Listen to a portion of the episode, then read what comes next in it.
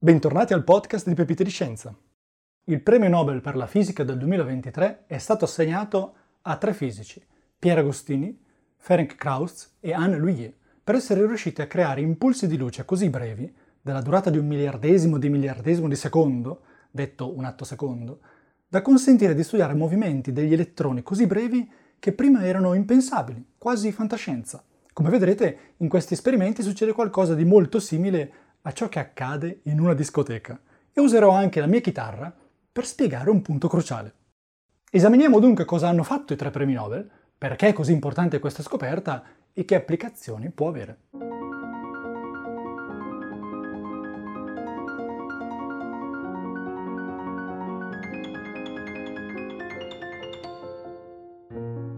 Il mondo microscopico delle particelle elementari può essere paragonato a una discoteca buia. Vediamo perché. Immaginate di essere in discoteca, è tutto buio e voi ballate al ritmo della musica. All'improvviso parte un lampo di luce stroboscopica che illumina la sala per una frazione di secondo. In quell'attimo di luce vedete i vostri amici, ma non li vedete ballare. Il lampo di luce è così veloce da darvi solo una istantanea dei vostri amici. Uno di loro le braccia alzate, un'altra in una posizione bizzarra, appaiono per un attimo e poi svaniscono in un battere di ciglia quando il lampo di luce si spegne. Poi partono altri lampi di luce. Ad ogni lampo vedete tutti in posizioni nuove, come un film che si muove a scatti, come una serie di fotografie ravvicinate. E fotogramma dopo fotogramma vi fate un'idea di come stiano ballando le persone intorno a voi. La metafora della discoteca che ho utilizzato rappresenterebbe quindi un gas di atomi di radon e gli elettroni di questi atomi, proprio come quelli usati da uno dei tre premi Nobel nel 1987, Anne Louier. E a ballare, diciamo, sono gli elettroni di questi atomi. Per poter osservare questi elettroni noi dobbiamo interagire con essi e per farlo dobbiamo inviare altre particelle su questi elettroni. Dall'interazione tra le due otteniamo informazioni sull'elettrone. E i candidati perfetti sono i fotoni, le particelle di luce. Ma attenzione perché le tempistiche sono fondamentali, come in discoteca. Se in discoteca parte un lampo di luce stroboscopica ogni due minuti, non posso certo capire come stiano ballando i miei amici perché non ho fotogrammi ravvicinati. Sarebbe come vedere un film osservando un fermo immagine ogni due minuti. Non capiremmo certo quello che sta accadendo nel film. Così, se un elettrone esegue un certo movimento in 100 miliardesimi di miliardesimo di secondo, per esempio, sono obbligato a prendere istantanee ogni 100 miliardesimi di miliardesimi di secondo o addirittura più ravvicinate ancora tra loro.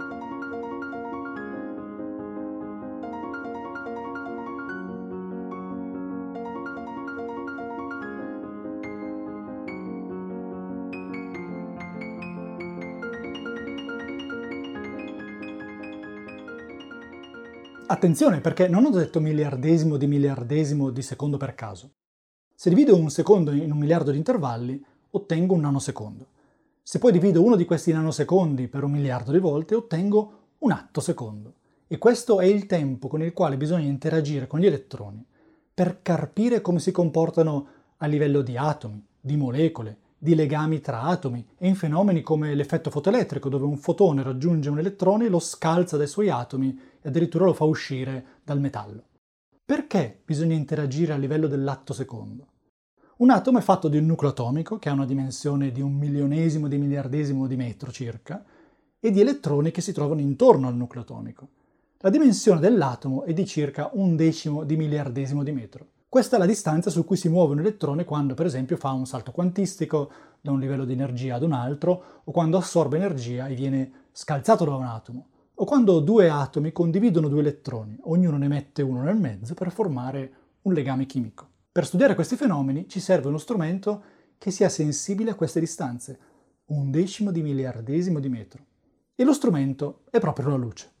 La luce è un'onda elettromagnetica che si propaga nello spazio in altre parole, la luce è fatta di campi elettrici e magnetici che oscillano mentre la luce avanza nello spazio. Che un campo elettrico oscilli significa che in un momento dato il campo elettrico è massimo e punta in una direzione, poi diminuisce fino a diventare zero, poi aumenta di nuovo in direzione opposta e così via, oscilla come un'onda, proprio come in un'onda sull'acqua in cui l'altezza dell'acqua oscilla su e giù.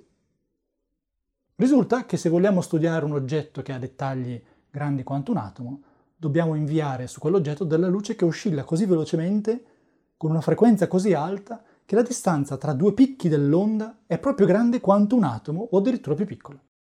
Per convincervene, immaginate di inviare su un gruppo di atomi un'onda di luce che oscilla così piano che i due picchi dell'onda si trovano a un metro di distanza.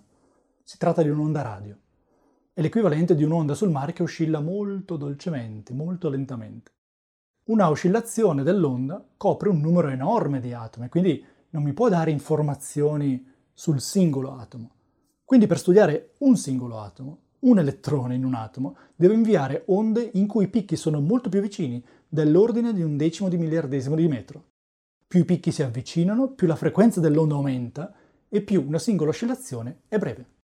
Per studiare il movimento di elettroni in atomi e molecole abbiamo bisogno di luce che oscilla così velocemente che una singola oscillazione da un picco al successivo dell'onda dura un miliardesimo di miliardesimo di secondo, ovvero un atto secondo. Un altro modo di vedere la cosa è che l'onda elettromagnetica oscilla un miliardo di miliardi di volte al secondo. E visto che articoli e pezzi di giornale che parlano di questa notizia usano termini come gigahertz e petahertz, è un buon momento per capire di cosa si tratti. Se la luce oscilla con una frequenza di 1000 Hz, per esempio, significa che oscilla mille volte al secondo. A un megahertz oscilla un milione di volte al secondo. A un gigahertz oscilla a un miliardo di volte al secondo e a un petahertz oscilla a un milione di miliardi di volte al secondo.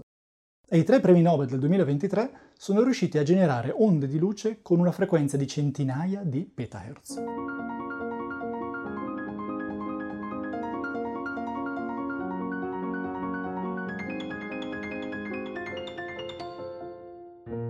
Ecco come sono riusciti a generare frequenze così alte.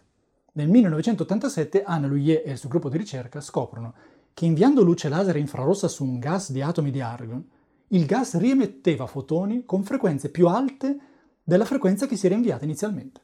In gergo si dice che il gas riemette luce ad armoniche superiori. Prendo la mia chitarra per capire questo concetto di armoniche superiori. Questa è una nota Do. Oscilla a 262 Hz, ovvero quando io metto la corda in vibrazione, essa vibra 262 volte al secondo. E quest'altra è anche una nota Do anch'essa, ma oscilla a una frequenza doppia della prima.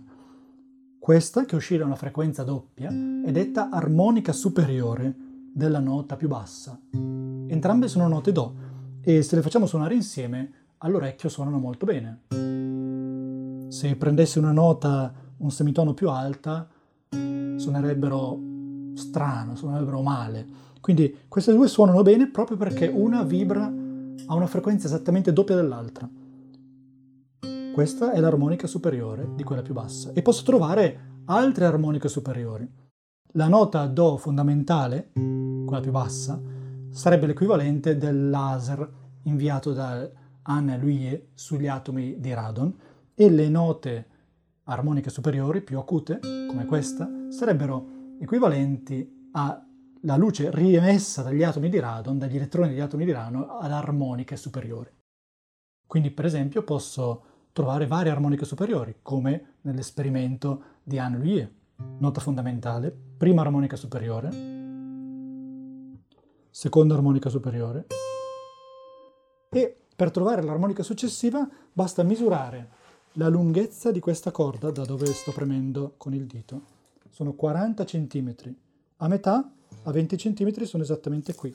Questa parte rimanente di corda vibrerà a una frequenza doppia rispetto all'altra armonica superiore che avevo già ottenuto.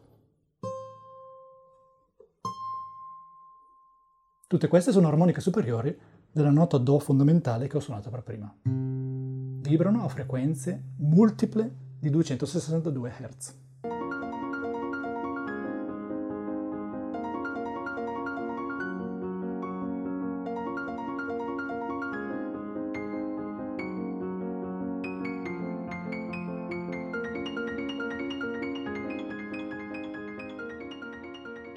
Ritorniamo ora all'esperimento della premio Nobel Anne Louis del 1987.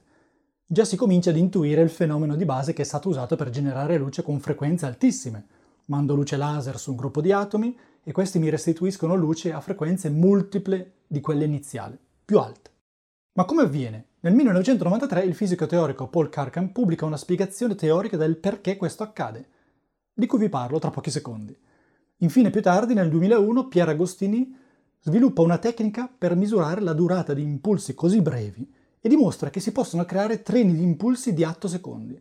E in seguito Ferenc Krauss crea addirittura impulsi singoli, sempre dell'ordine dell'atto secondo. Ognuno dei tre premi Nobel costruisce sul lavoro degli altri e porta questa tecnologia a un livello ancora più alto. Ecco come Karkan spiega nel 1993 come si creano fotoni di armoniche superiori. Con un laser si mandano fotoni su atomi di argon, abbiamo detto. Un fotone viene assorbito da un elettrone che per effetto tunnel quantistico supera il potenziale dell'atomo e del laser e riesce ad abbandonare l'atomo e si ritrova fuori dall'atomo con velocità zero, dove viene subito accelerato dal campo elettromagnetico del laser stesso. Questo avviene per molti elettroni, ognuno di loro ha assorbito un fotone alcuni di questi elettroni sono ricatturati dal loro atomo originale e cadono a un'energia più bassa, emettendo luce. L'energia che l'elettrone libera è pari all'energia per ritornare a legarsi con l'atomo, detta energia di ionizzazione, più l'energia fornita dal campo elettrico del laser incidente. E risulta che, come ha spiegato Karkan nel 1993, la frequenza dei fotoni riemessi è multipla di quella incidente. Grazie a questa tecnica, i tre gruppi sperimentali dei tre premi Nobel hanno raggiunto frequenze di luce di centinaia di petahertz, che oscillano una volta ogni 10 attosecondi. In descrizione vi lascio il link a una intervista che la rivista Nature ha fatto nel 2022 a due dei premi Nobel e a Paul Karkam, il teorico, in cui si parla anche di future applicazioni di questa scoperta.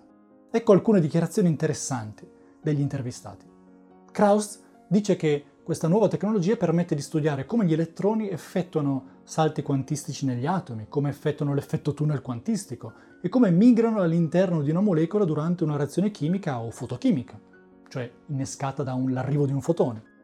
Si potrà monitorare la composizione molecolare di certi sistemi biologici e questo permetterebbe di monitorare lo stato di salute di certi tessuti organici. O addirittura, pensando in un futuro più lontano, si potrebbe capire qual è il limite massimo di velocità con cui si può inviare un segnale elettrico, ovvero elettroni, in un computer classico. Secondo Carcam, l'obiettivo più importante che si potrà raggiungere è quello di capire quali sono i tempi più brevi in cui la materia, gli elettroni per esempio, possono reagire con la luce. Lui è, però avverte, ci vuole tempo per arrivare a un punto in cui iniziamo a vedere applicazioni per la medicina, l'industria dei semiconduttori e la chimica. E voi cosa ne pensate di queste ricerche sull'interazione tra luce e materia e delle sue possibili applicazioni? Scrivetemelo nei commenti. Grazie per l'ascolto! Pepite di Scienza è un podcast di Simone Baroni in collaborazione con Roberta Messuti. Pepite di Scienza è anche un canale YouTube. Se vi piace il contenuto dei nostri episodi, vi invitiamo a lasciare una valutazione positiva e a condividere il nostro podcast. A presto con un nuovo episodio!